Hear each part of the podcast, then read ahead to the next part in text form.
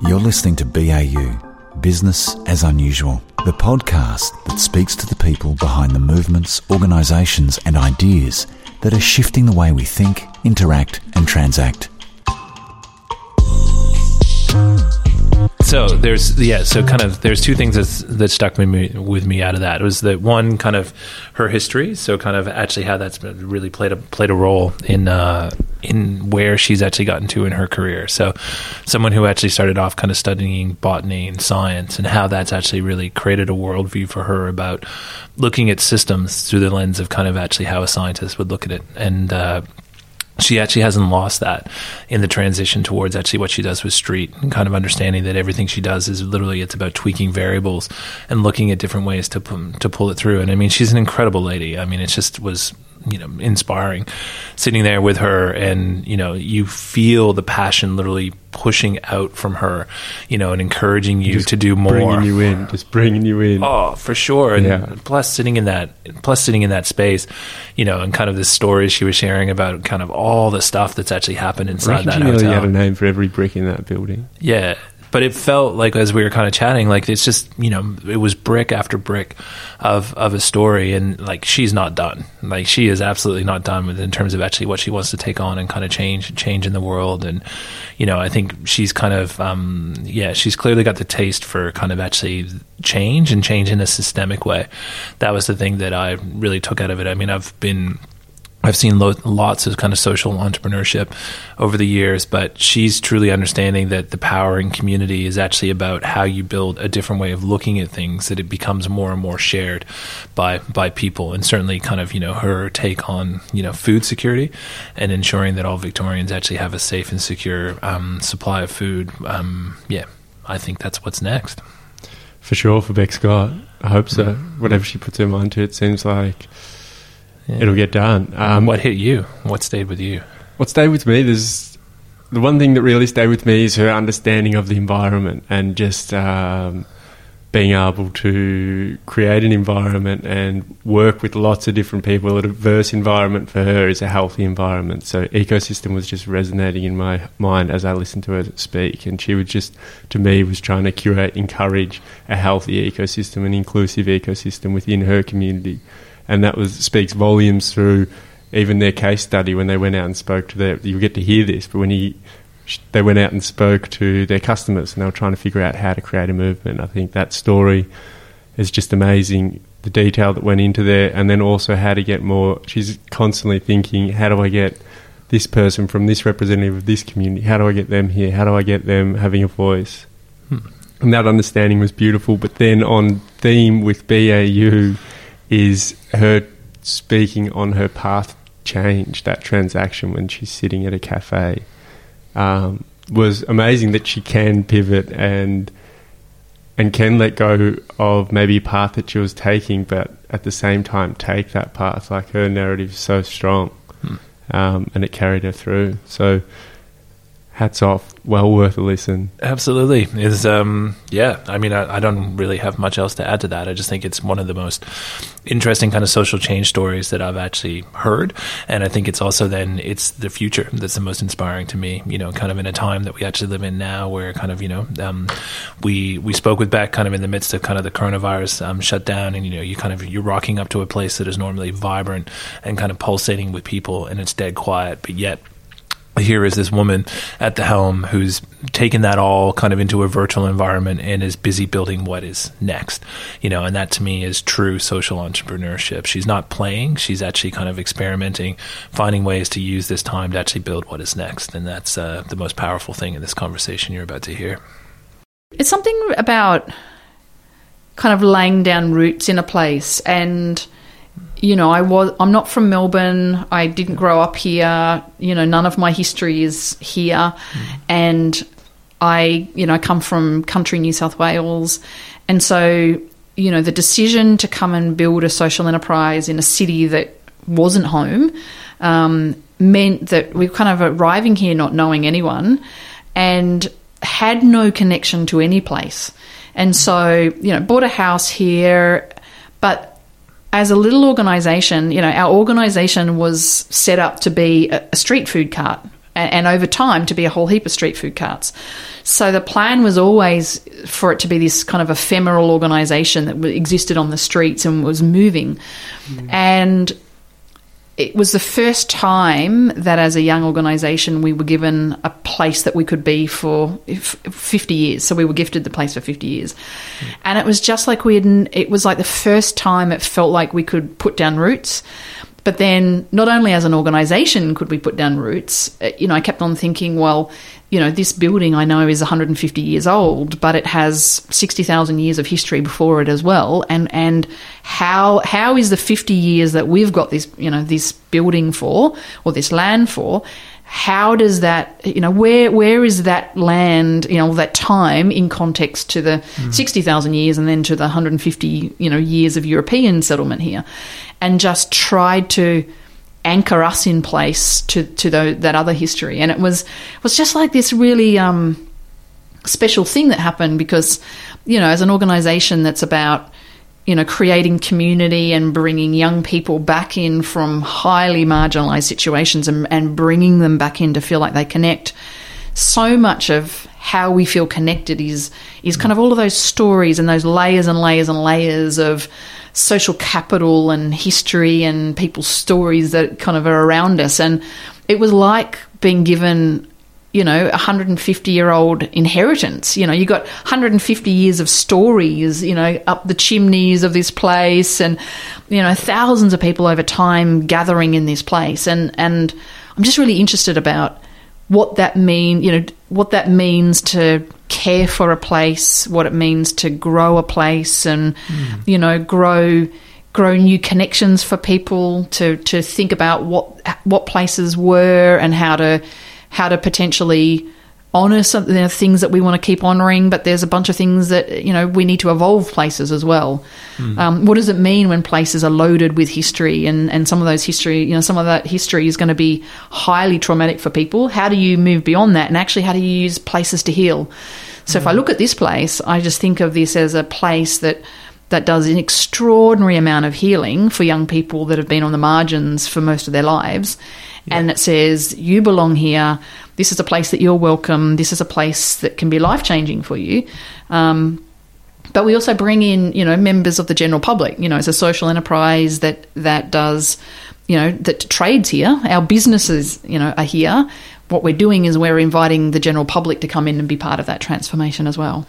Beautiful, beautiful. And how do you think the how do you think the history has kind of um, almost it's like it's it's played forward, right? I mean, this Yeah. this place, as you're describing it, has always been a place where kind of gathering and kind of coincidence has actually actually occurred. So I'm just curious about how does that play out in the in the day to day of being here from Yeah. you know, youth who maybe haven't had had a story, being marginalized, and you know, or trying to reconstruct their own identity through um, through some form of transformation. Yeah, it's really interesting. And even for our young people, all of a sudden having somewhere that felt solid, like you could put roots down, really mattered. And, and, you know, as you'd probably understand, you know, a young person who might come to us is coming from really traumatic, often kind of crisis situations.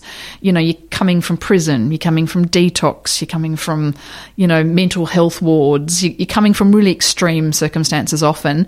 And often you've been in and out of a service system. So it doesn't mean you haven't been getting help in other places, but you've often bounced around, you know, the service system for a really long time. So you know, it's not unheard of at all that a young person might come to us with 10 caseworkers from 10 agencies.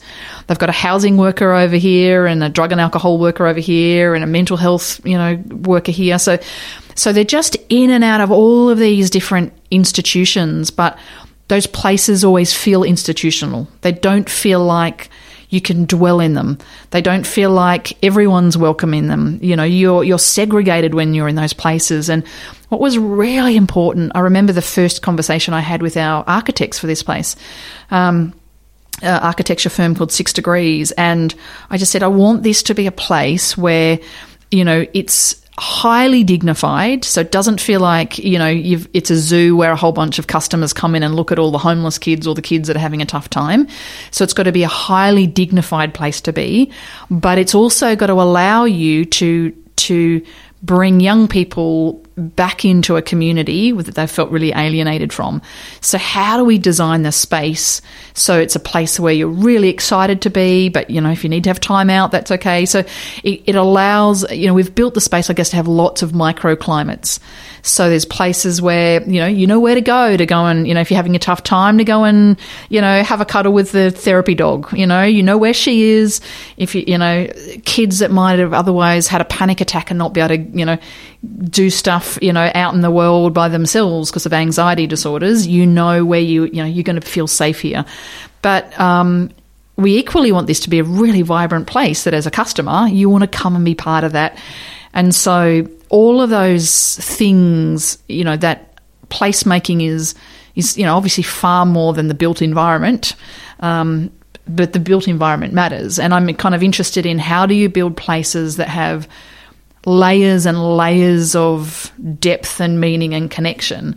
And that, you know, I said to our architects equally, you know, I want you to feel like when you're sitting here that you know the the plants could be growing up around you and giving you a hug you know? Because normally if you're in a hospo environment you know everyone's trying to turn over the tables really fast.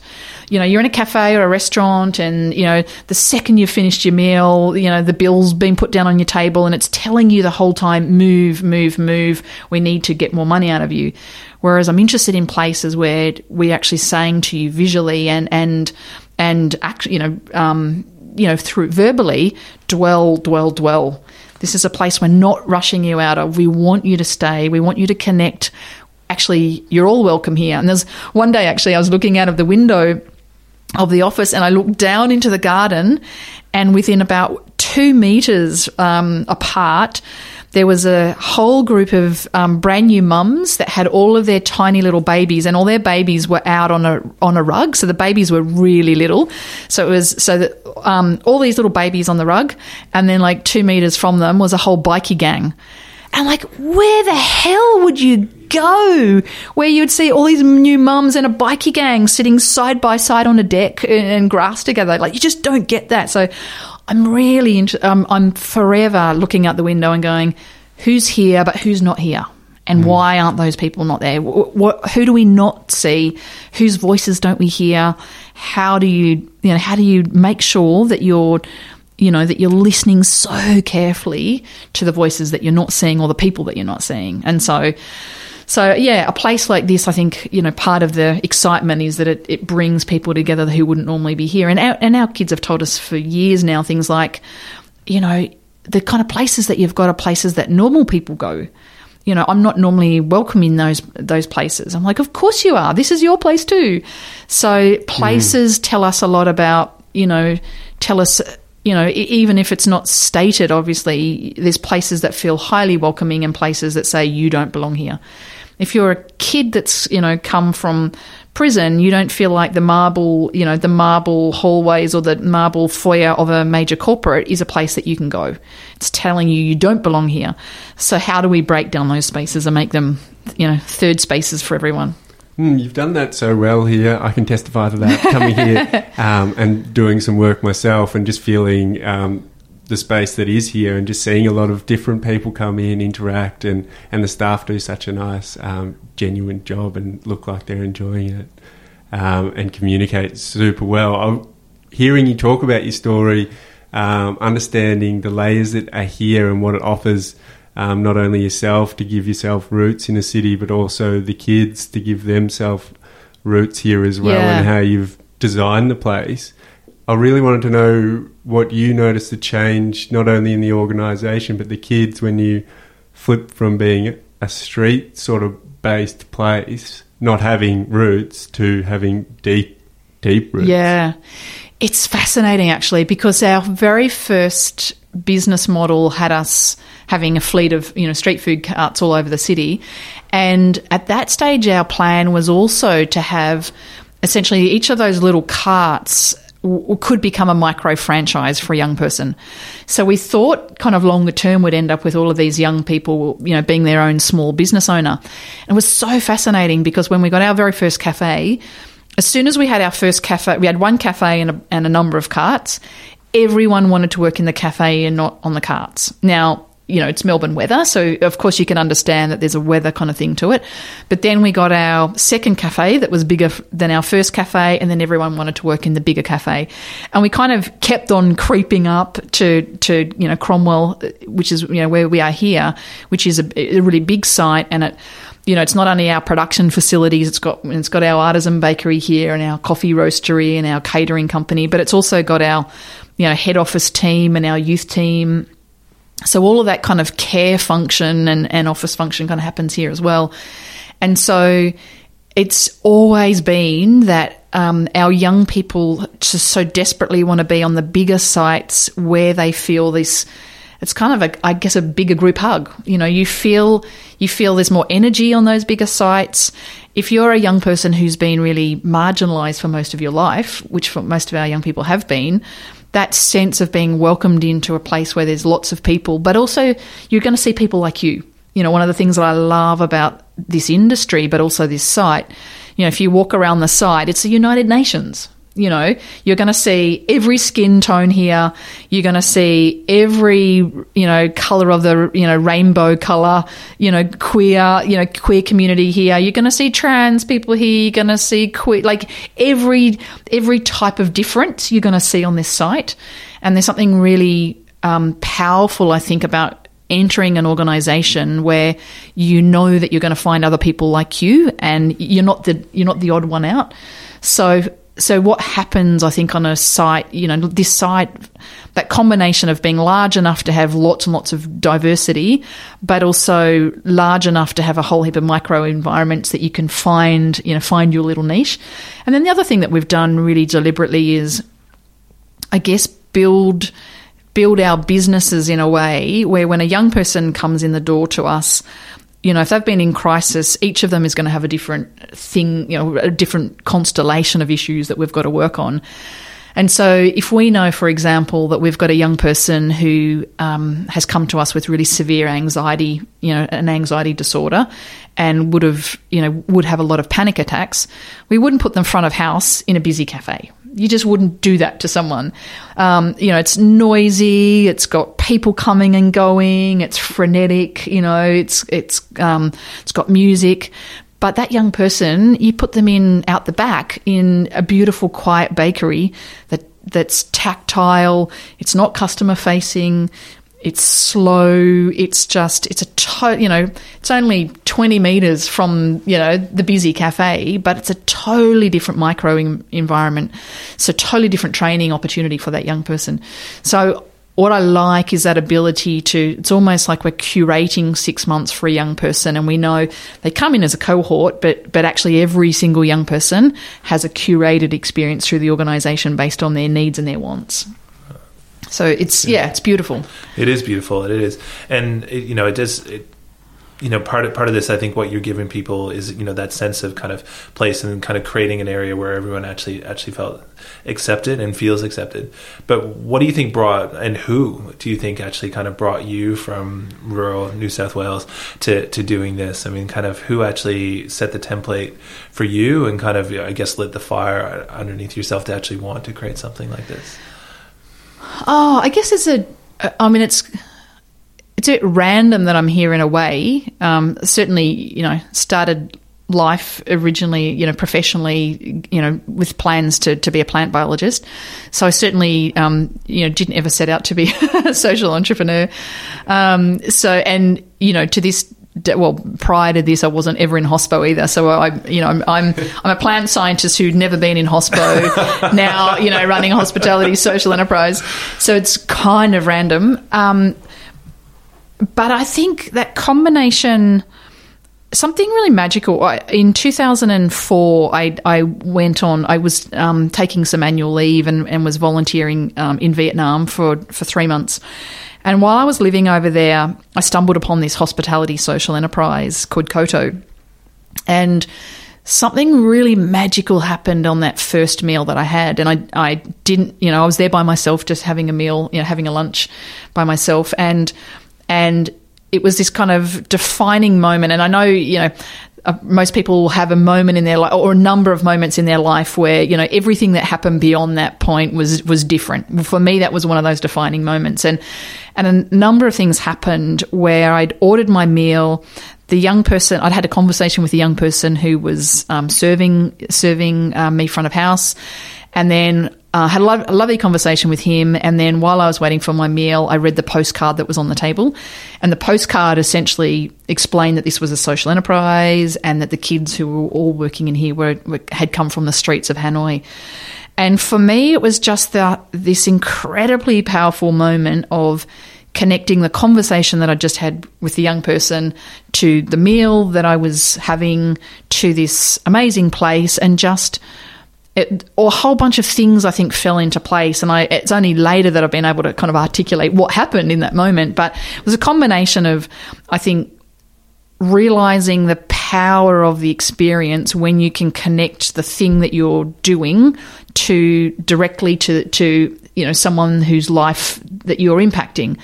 You know, it wasn't like it was this, you know, I've, I've, for years, you know, donated money to staff or been involved in charity projects, but it's just nothing so powerful as having a person who you know whose life that that you're impacting right there being a real person that's tangible. And and I think uh, you know often you know it's one thing to give money but you're you know you're always wondering I wonder you know wonder who's being helped and is it actually going to where you know where you'd hope it would go? And you're often so distant from from where impact is created. And and we often we often kind of put beneficiaries in this category as the other. You know, there's someone, there's, there's this group of people that are out there that, you know, other people, you know, who have problems. And there's just something incredibly powerful when when all of those walls are removed and and everyone is just one great big pot of humans who are all trying to do the best they can at this particular point in time and there aren't beneficiaries and donors or supporters, and everyone is just a human who's trying to get by. And some of us, you know, started a bit behind others and need, you know, maybe need some more help to catch up. But every single one of us has stuff that, you know, we're trying to struggle with, or every one of us has stuff that we can give and, you know, be generous, you know, spirit with to other people. So I think what happened is it was the power of, of what they'd done is that you know they were an organization that had no walls and you were part of the social change and you could experience that social change but you were also you yeah that you were an active member in the social change. And then it was delicious. You know you're having this amazing meal and you could connect the meal to to the young person. So for me it was just this light bulb moment. And i rang my partner kate who was back in canberra at the time yeah. that night and I said, I've just found the thing I want to do for the rest of my life. I want to move here to Vietnam and I want to work on this project. And, you know, this is so unbelievable. You know, you have to come and see it. And she was coming to Vietnam a couple of months later to go traveling with me. And I just still remember her that night saying, please make no crazy decisions. you know, please don't do anything until I get there. And by the time she got to Vietnam two months later, I was like, it was way too late. yeah, you were in. You were. I was. I was hooked, and not only was I, you know, still working on my my other volunteer project, but I was, you know, I had a day job and a night job by the time she got there, and I was volunteering for Koto at night whilst uh, working on my day job. So, so yeah, and then just went straight back to Australia to my job at CSIRO in science, and said, um, handed in my resignation, and said, um, yeah, I'm leaving after a decade. You're listening to BAU, Business as Unusual, the podcast that speaks to the people behind the movements, organisations, and ideas that are shifting the way we think, interact, and transact. Your hosts, Patrick Beggs of Per Production, a production house that works with organisations to create media that strengthens culture and communicates that culture to the world, and Joe Rogers, CEO of The Contenders, a brand agency famous for crafting brands which deliver results for those who work for them, shop for them, and support them. For more information, head to baupod.co. If you find this podcast insightful, please help us by telling a friend and rating us on iTunes. Thank you. Now back to our conversations. And I guess it's what what I'm really struck by in that is that it's what you're talking about about that there's, there's this um, line where you experience the change, but it's also it's actually an enterprise. So that there, you know, it's really about using the form that I think you know. I mean, there's lots of businesses, there's lots of cafes, there's Yeah. lots of people who cater, who create food, who kind of you know grow food, run a bakery, um, all of these things. But it's all of that. It seems combined. The fact that is you experience something, but actually it's the the world around that it actually supports. It seems the genius of what you've been able to create here. Seems like your gardening um, background, plant background, even the way you describe the walls and ecosystems have really played a part, and maybe it's been probably a healthy thing that you didn't have an industry experience in a lot of ways. Yeah, it's it's interesting. I, in a way, even to this day, like every, I, I see the whole world as an ecosystem. So even the built environment to me, uh, I'm, it's a very unnatural ecosystem. In many, it's a very, um, yeah, it's it's quite a broken eco- ecosystem often because what I love about ecosystems is you know is there's not waste in ecosystems. Everything is connected to everything else. Everything else is you know everything is cyclic. Everything has a has a reason for being there or a reason why you know reason why it's thriving or not thriving and and so we you know we we build things that are so detached from nature often and create you know big waste piles everywhere that we are but for me for me it's that kind of bringing it's trying to bring people and planet together to coexist again rather than kind of seeing humans as this other or you know humans as either you know the lords of you know the lords of everything and you know we control and have dominion of everything. It's like you know i just that that sense of control and exploitation like that just it's so not what you know not what happens well of course there's species that you know that have dominance in in ecosystems but if you know if you look at if you look at a really mature ecosystem that's got a whole heap of you know layers of trees and an ecosystem and everything's got a reason for being there and you know that isn't just a tall tree but it's shelter and it's food and it's shade and it's a microclimate and you know all of those things are kind of working in together and so I, th- I think I think about kind of placemaking very much probably through through the lens of a biologist.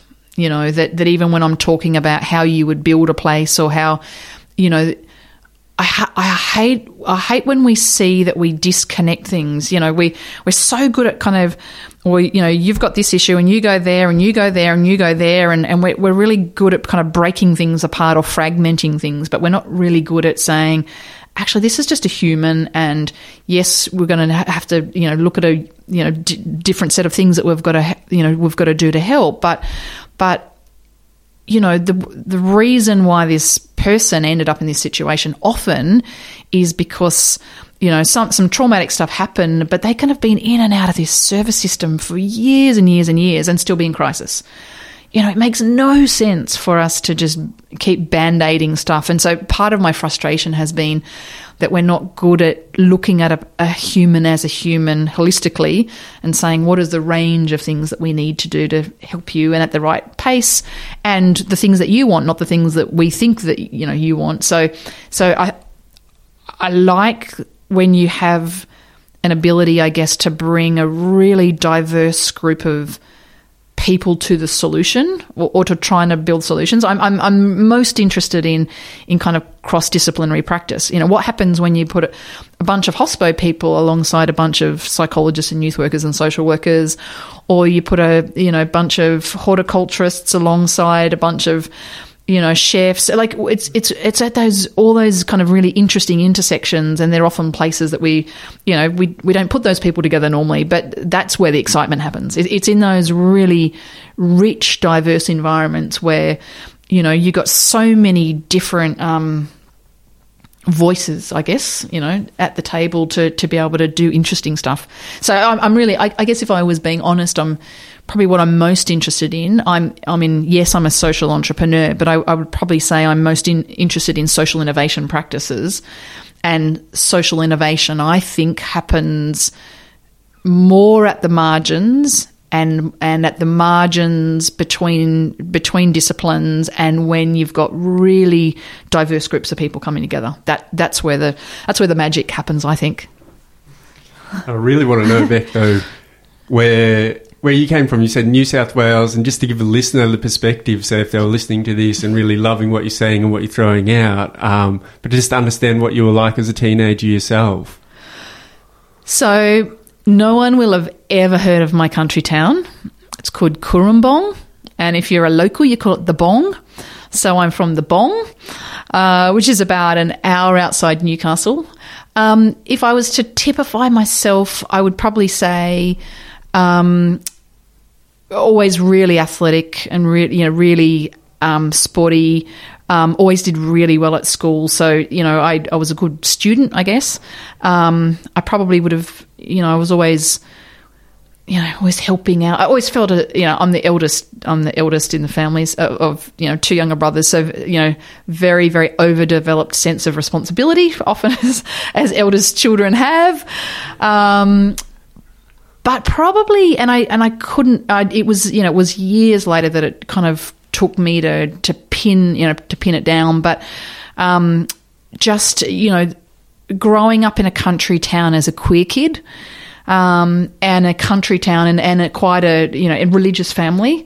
So you know you don't want to grow up you know in Cooranbong in a religious family as you know as a queer. You just don't. And so I wouldn't have put the words on it back then, but I just knew that I wasn't like the other girls and they were like aliens to me. Uh, you know, if you if you were to go to school, you'd equally find me, you know, down at the cricket nets with the boys.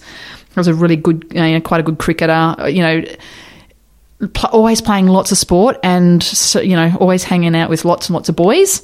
Often, but girls were just kind of a bit alien.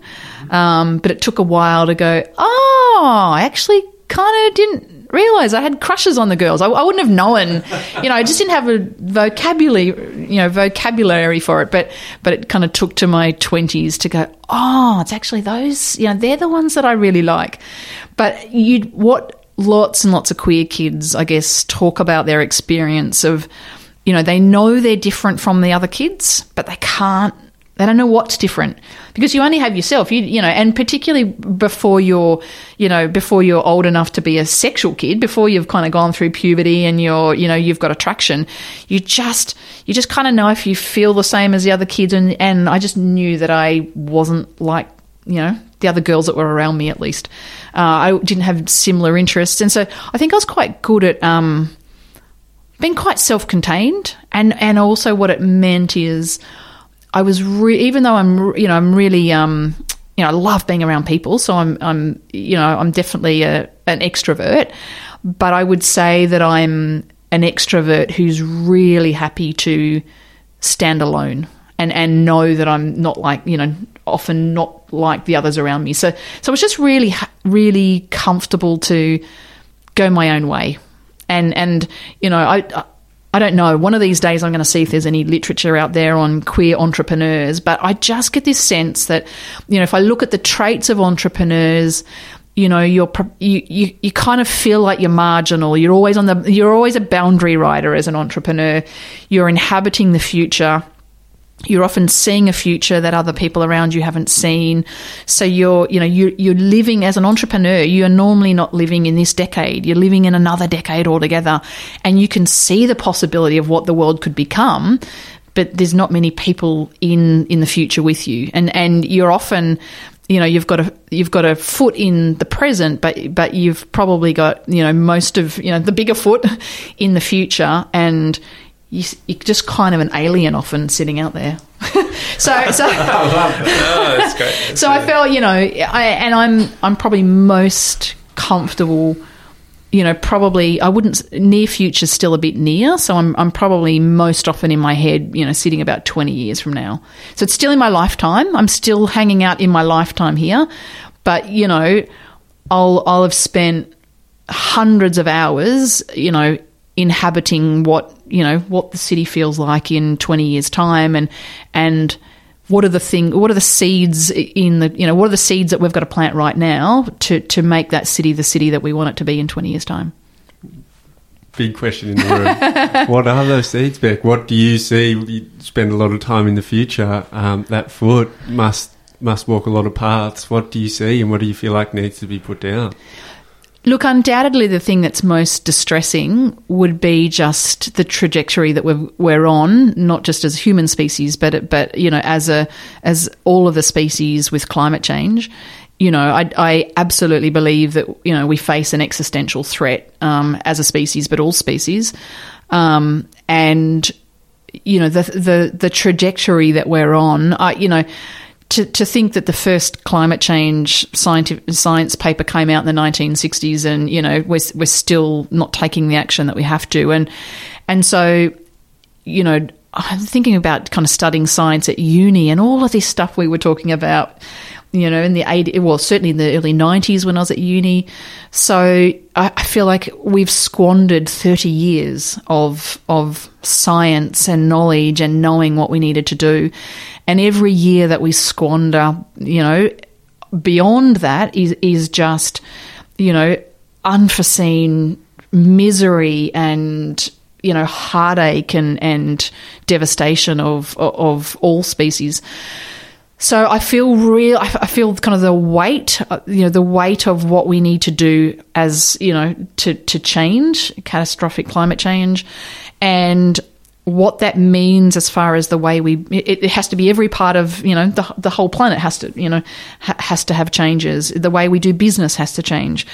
The way we consume you know has to change. The way we live in the west has to change. The way we you know we reconnect to traditional you know first peoples and traditional knowledge. The way um, the way that we the way that we live as communities has to change. All you know we we need things to happen in every direction. And I and I think I'm really interested, particularly in what it means, the scale of the transformation that has to happen, what it means to build movements of people who are capable of making those changes because it's so easy. You know, over the years, I've heard so many people say things like, oh, you know, well, it's the fault of the corporates or it's the fault of, you know, those, you know, evil big businesses. And I say, that evil big, big business you're talking about, are you their customer?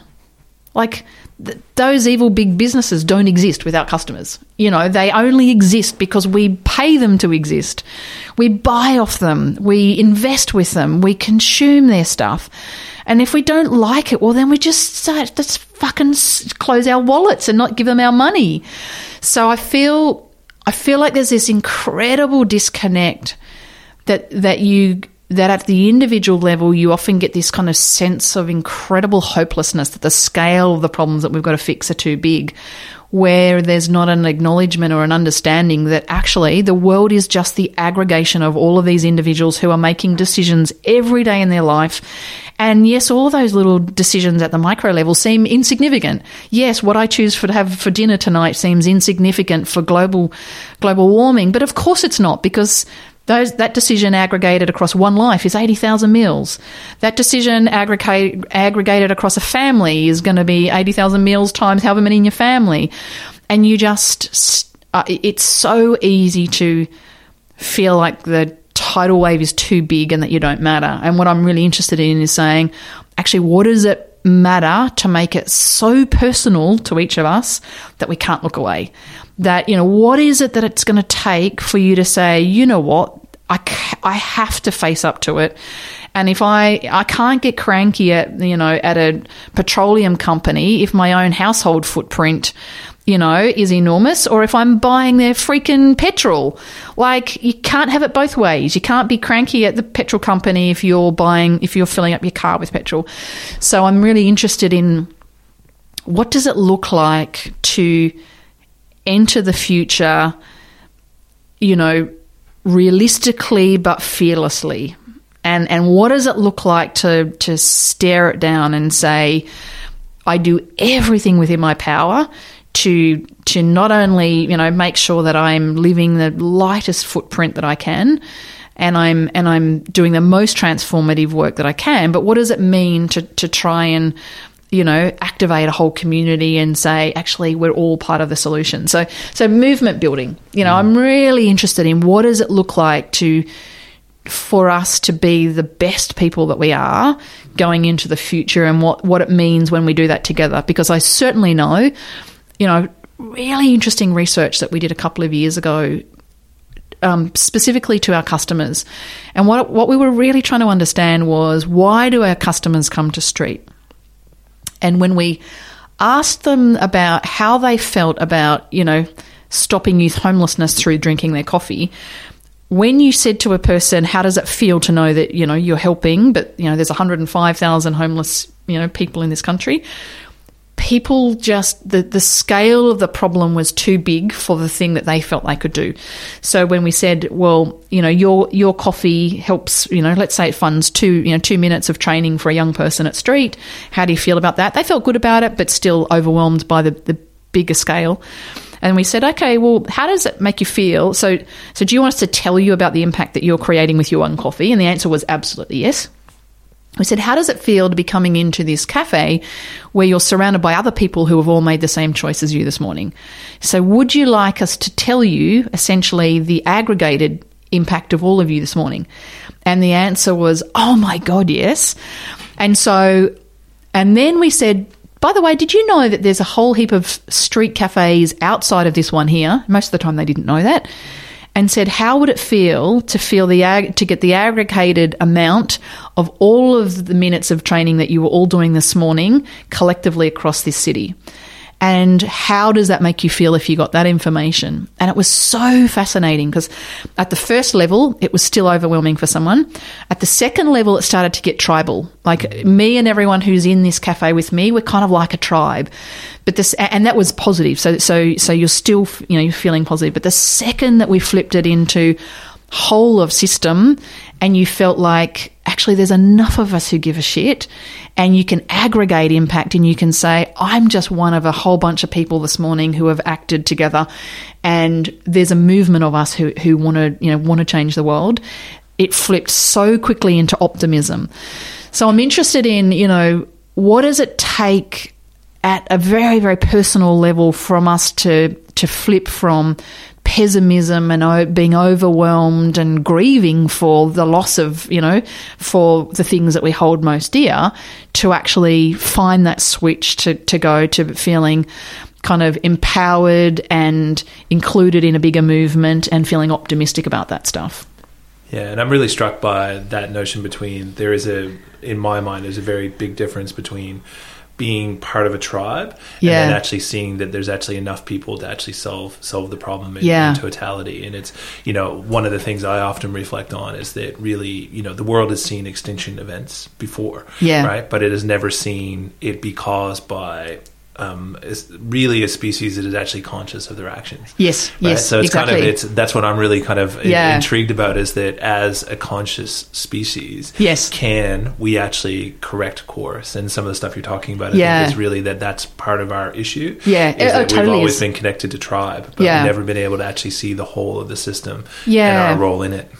And we're also not hardwired, you know, neurologically to to make good decisions now for future events. So when we're not good at the risk assessment for future events. So, you know, you you you know, I heard a really interesting um, interview the other day with a neuropsychologist and, and they were talking about, you know, why don't pe- you know people who know that if they smoke their whole life will end up dying from cancer, but what the hell, you know, why why would they make those decisions? But you know, our our our brains just aren't good at, at making good decisions now for future, you know, for future risk. And one of the things that the, they were actually saying I thought was really interesting, and it was about how it's almost kind of like we've got to we've got to kind of hijack our own thinking process. And, and he was saying that what we've got to do is we've got to make the the repulsion or the fear of the future thing that's going to happen um, impact the decision right now, and and, and staying with that kind of same um, analogy of of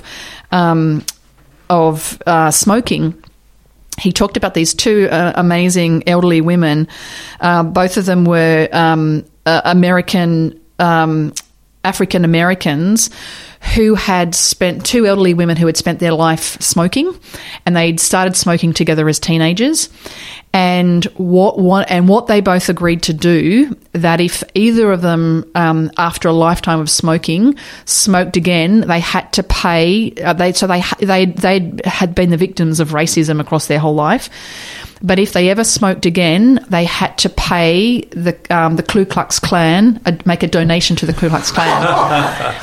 and and better. never ever smoked again. And so, the, what the neuropsychologist was saying, it, that's a really good example of bringing kind of the, the- your your kind of worst or most you know your your kind of most repulsive thought and bringing it forward to kind of hack your own emotions really and connect it to the to the decision you're about to make and so you know and the woman was talking about you know just the thought every time she went to go and have a cigarette the thought that she she would be paying like you know the people you know people who were just standing for everything that she wasn't was just you know was more overwhelming than the than the craving of the cigarette. And and yeah the neurobiologist was essentially saying that's kind of what we've got to do in all parts of our life. If we're going to try and hack our emotions because our brains aren't hardwired for good long-term decision making we've got to be able to do that kind of switch where we bring the emotional reality and and the emotional response that we have into the how and near uh, eh, sorry into the how how and now no into into the now yeah. into the now for the future event. And I just thought that was a really interesting, um, yeah, kind of idea that what would that mean in mil- movement building to get us making good decisions now for, you know, what's going to be catastrophic futures. Mm, what have you taken with your foot once again 20 years ahead of us right now but understanding how um, community society uh, and the global community in a whole has reacted to covid-19 and just the fact that things have changed so suddenly like do you think there's a way to harness that um, movement or that reaction in a, in a way to really constructively tackle the way we're heading? I mean, it's interesting in a way, and, and the work that, that I've been focused on in the last um, three months during the pandemic has really been um, using the pandemic really to do climate change work. Because what we've got is we've got, you know, we've got a nested crisis. We've got a, you know, mini crisis, and, and it doesn't feel mini right now, but it, but kind of compared to climate change, it is a mini crisis within a way bigger crisis. And so I'm interested in what, you know what does it take to do you know if you had a if you if you're working out where to where do you put the acupuncture needle you know in a system you know like you want to use the acupuncture needle right now in the pandemic to put in the cleverest you know points. And so what I did really at the start of the start of the pandemic is is kind of just put all my thinking down in a in a paper that talked about you know what we know about food systems for example we know that if we're going to draw down you know we're going to draw down carbon out of um, out of the atmosphere the food system is actually the biggest system that we can change. And obviously it's a system that's you know determined by you know how we choose our meals and what we do with with um, with our food choices. So that ability to do um, I guess, kind of highly impactful work, you know, for, for a food system longer term. The, the decisions that we could make right now during the pandemic, I think, could be quite transformative longer term. So, one of the things that I've loved doing is we've brought together essentially tw- about 20 food uh, uh, social enterprises but all kind of connected in the food system. And we've essentially joined them all together in a kind of end-to-end food system. And we've said you know we, we work together to bring about a fair and regenerative food system for all victorians.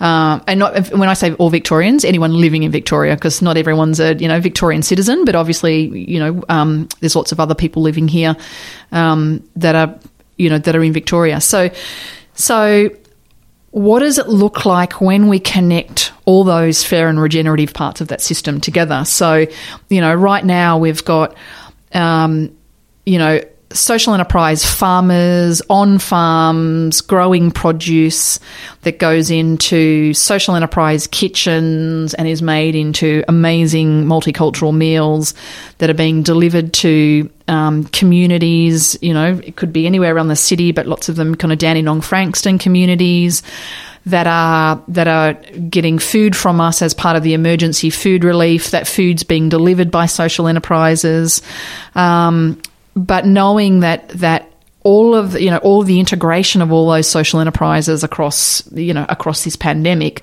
that's all integration that we want to last. And and what does it look like if we actually start to to take you know what are high, often quite fragmented parts of a food system and and, and get them to be co- cohesive? And so I I think we've done um I think this kind of last three months, we've done some of the most transformative work that we've done in 10 years. And I, I couldn't be kind of prouder. I feel like, um, I feel like I'm kind of back at startup. that kind of bootstrapping and everything is moving fast and you're, you're doing it kind of at warp speed and it's about survival, but you're, you're, you know, you're doing it alongside really, really clever, amazing people who are aligned um, in the things that they're doing. So I, I actually think. I, th- I kind of feel like this amazing group of social entrepreneurs have kind of all risen together and said, actually this stuff matters. And and we all know that this stuff matters not just right now for food insecurity and and what's not you know what's what's not only food insecurity during the pandemic but food insecurity uh, you know when we come out of the pandemic and enter a recession um, we know we've got years and years of, of extra you know strain on the food security system. So so what does it mean to, to try and say you know this state could have a, an incredible fair and regenerative food system that not only helped us right now, you know, the seeds are being planted now during the pandemic, but but what does that what does that mean for 2040 for this state if we're doing that? And and the difference it could mean for you know the footprint of our city um, and well not yeah the social and environmental footprint for this city in 20 years time. So yeah i've actually i've actually had a um been having a lot of fun. oh, that's fantastic, fantastic. And I guess where do you? So it kind of you know do you if you had to kind of um, wager on which side you believe? I mean, obviously you're you're doing the work, and I know you've kind of you're an extremely positive positive person. But do you believe that we can actually ch- change it? Do you do you think that in the classic kind of sense of a startup is that the problem statement seems really really clear? Yeah, and the kind of the the challenge that we're actually um, faced and the kind of the, really the startup to me has been often used to kind of take on incumbency right it's yeah. actually there but it's been used in more of a profit sense but the way yeah. that you're actually talking it's about using that that notion to actually take on a larger system to actually be able to correct it i mean you know that larger system is concreted in very, very heavily. It's got a lot of, you know, the status quo has got a lot of money invested in it to keep it the status quo. But, you know, the, um, the entrepreneur in me and also probably the plant biologist in me you know, knows that all you need in one massive slab of concrete is one tiny little hairline crack and one cell at a time, one tiny little plant root getting in there. I don't know if you guys have ever traveled to, you know, places like Angkor Wat in Cambodia, but, you know, when you see an enormous, you know, you know, temple that's, you know, tons and tons and tons of rocks and how, you know, tiny little plant roots over time, just getting stronger and stronger, can lift all of those buildings up. Um, I I have to think of all of those tiny little cells, you know, and those plant roots getting down in between all those cracks as just humans who start to act together purposefully in the same direction, making conscious you know, decisions. And so, you know, I actually think that most of those big towers of power are on borrowed time. They just don't actually realize how borrowed the time is, and that we've already got, not only got those, you know, we're not just thinking about putting those tiny little, you know, plant roots there. Those plant roots are already starting to, you know, to wrap around those buildings.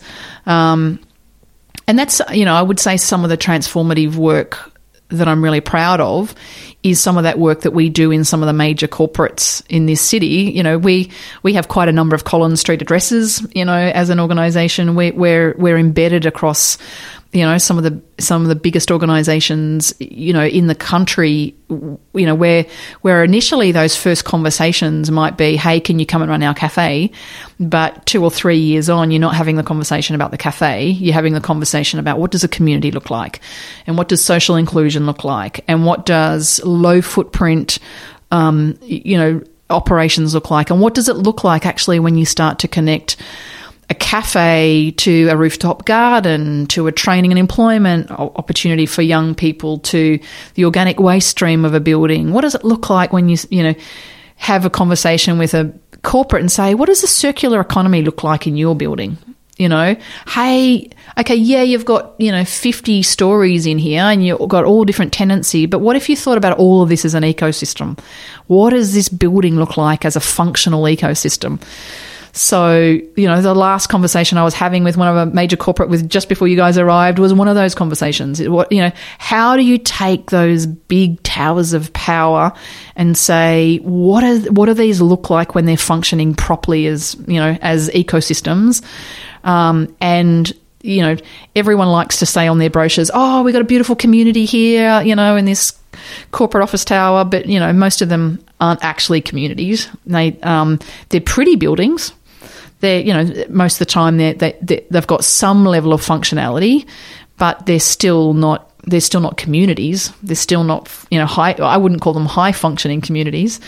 Um, so, what would it lo- look like to transform some of those? And I, I, think, you know, I'm really interested in the conversations we're having with a, a, lot of the corporates that, you know, whose cafes that we run right now, because they know they're not coming back after this pandemic with, you know, piling everyone back into the same building and, and operating the same way. You know, for one of those corporates that we're in, you know, just to get their people back in the lift, you know, two at a time, it's going to take three hours at the beginning of the day to get people into the building. You're clearly not going to have everyone in the building then, are you? No. So, what does it look like to start to work differently? And, and I'm, it, what's really nice is, you know, now a number of years in, we're often part of the conversations when when organisations say, "What might it look like to do things differently?" And we go, "Hey, we've thought about this before. You know, would love to join the conversation." So I I I feel like our green tentacles are green and social tentacles are you know spreading further and further in the city. Oh, that's I mean that's a fantastic place to leave it. So mm. thank you so much. I mean I think it's uh, it's it's inspiring for one, but I also I love the analogy of that you know because I I experience that as well. I think is that there is a there is enough change that is actually kind of you know coming back to where we started our conversation today about this brick wall. Right, is that inside of all of that brick there is really it's the story of it's the story of us. Yeah, and it's actually how those bits actually come together.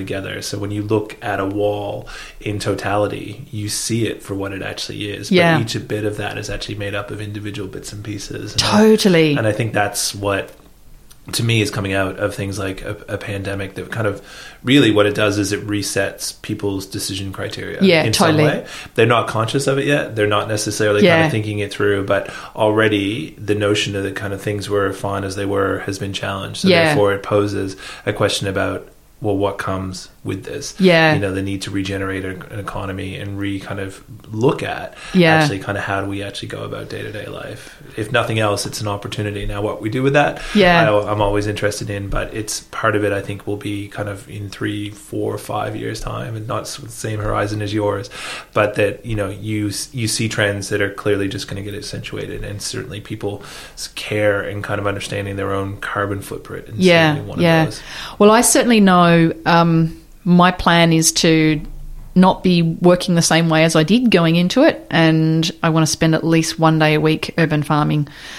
So I'm planning on getting, you know, going back to my roots in kind of plant stuff and, you know, putting my hands, you know, firmly back in soil at least one day a week, hopefully in the future. So, so I, am hoping that there's been a whole bunch of precious things to come out of the pandemic that, you know, aren't going to be jettisoned at the end of it for me personally as well. Thank you for listening to BAU, Business as Unusual. Subscribe and learn more at baupod.co. That's B A U P O D C O.